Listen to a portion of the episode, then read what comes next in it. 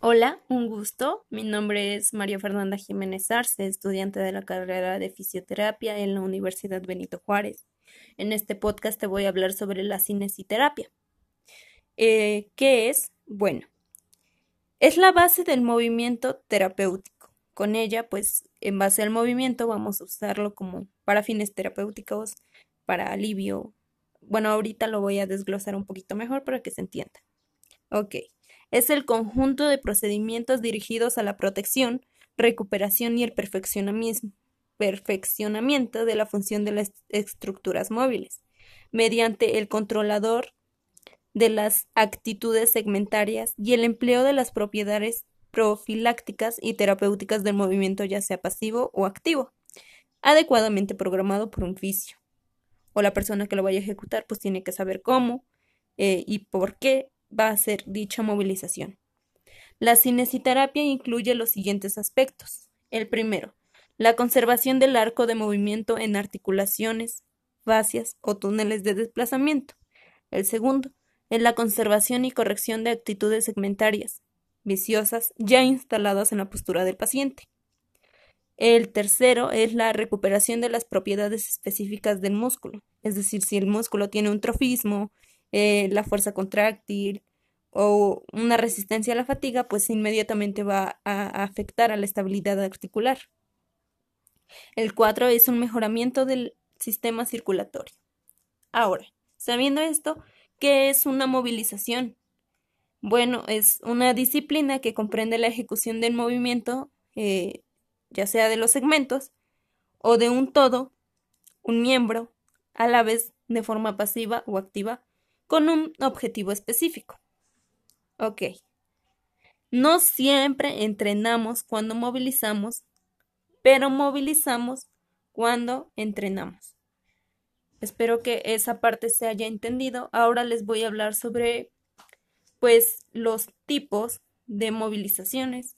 En este caso voy a mencionar cuatro. La primera es activas, movilizaciones activas donde el paciente realiza el movimiento por sí solo. Es decir, nosotros le indicamos al paciente que lleve eh, una ABD de hombro.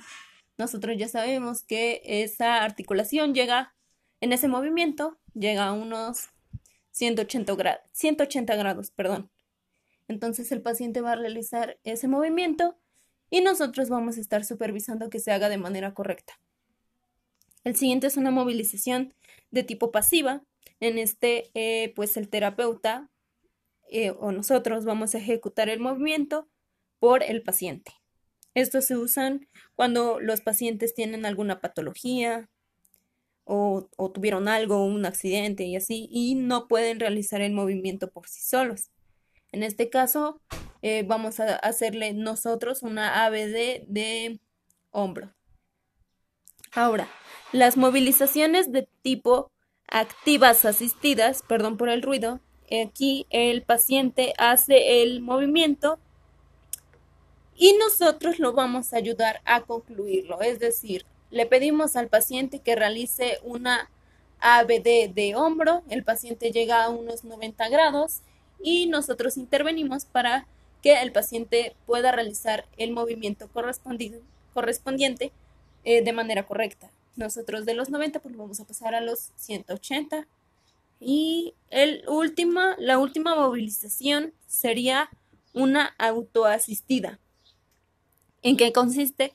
Pues el, en esta el paciente va a realizar el movimiento y se va a apoyar con otro miembro, es decir, si estamos evaluando el miembro, no, perdón, si estamos movilizando el miembro derecho, su hombro derecho, pues con la mano izquierda va a ayudar a, este dicho miembro para que pueda terminar eh, de realizar el movimiento que nosotros le pidamos. Es decir, si nosotros le pedimos eh, el mismo movimiento que hemos estado hablando desde hace, bueno, de antes, que es una ABD, el paciente llega a unos 90, unos 100 grados, pues interviene su otro miembro y va a terminarlo con su ayuda. Ahora, Puntos a considerar para realizar las movilizaciones. El primero, interpretar correctamente la historia clínica del paciente. y realizar una evaluación fisioterapéutica que nos otorgue datos en específico sobre los objetivos a buscar. Estos deben tener una transferencia lo más directa posible a las actividades de la vida diaria del paciente. De ahí saldrá el tipo de movilización a ejecutar. La movilización se debe realizar en todos los planos posibles de movimiento y amplitudes máximas. Procuraremos, en lo posible, que el paciente realice el mejor trabajo activo. Pueden realizarse de forma pasiva o activa, analítica o poliarticular, lineal o espirodiagonal, en arco completo o parcial, con o sin tracción, con o sin resistencia, con o sin movimientos angulares, con o, o sin excitación propioceptiva. 4. Cuidar la posición del paciente. Esto es muy importante, que tiene que estar cómodo, equilibrado y en una relajación muscular. El 5. Una adecuada posición del fisio. Esto es igual de importante que la posición del paciente mientras desarrolla las técnicas de movilización, más por el cuidado de la columna vertebral. El 6 es evitar los movimientos falsos o truncados. Los movimientos suaves y amplios mejoran el nivel nutritivo regional de, de secos y breves, rompen adherencias y despiertan reflejos. En las movilizaciones de pacientes con afecciones del sistema nervioso central debemos trabajar tomando estos de las eminencias óseas, no tomar el plano flexor del paciente, bueno, ese es un punto a considerar. El 7 es muy importante evitar la fatiga en el paciente. Tenemos que estar siempre eh, supervisando al, al 100. El 8 es efectuar un comando claro, fuerte y que el paciente entienda las órdenes que das. Sabemos o tenemos que saber hablar y dirigirnos con el paciente. Tenemos que tener una buena relación eh, fisioterapeuta-paciente o paciente-fisioterapeuta para que no haya eh, pues malentendidos después, eh, que entienda bien, enseñarle también cómo se tiene que hacer el movimiento.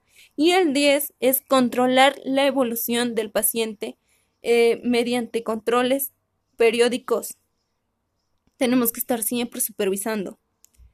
Y ahora las consideraciones a tener en cuenta al realizar las movilizaciones. Cuando realizamos las movilizaciones, no saltemos eh, de una articulación a otra. Lo podemos realizar de, de una manera proximal al distar o viceversa, viceversa perdón, según el objetivo planeado. Si es necesario, se estabiliza la región. Las movilizaciones pasivas se utilizan en pacientes que no presentan movimientos voluntarios. En las movilizaciones analíticas mejoramos los rangos articulares, la funcionalidad y nutrición eh, local de la articulación. Para los músculos con valor de 2, porque tenemos que también evaluar la, fuerza muscular, se puede trabajar con movilizaciones autoasistidas, activo-asistidas y pues, eh, pues sí tenemos que tener en cuenta que antes de pasar a hacer una movilización tenemos que haber hecho pues la historia clínica, eh, evaluar la musculatura. Tenemos que tener todo esto bien en claro y bueno, eso sería todo por mi parte. Muchísimas gracias por su atención y nos vemos en el siguiente podcast. Gracias.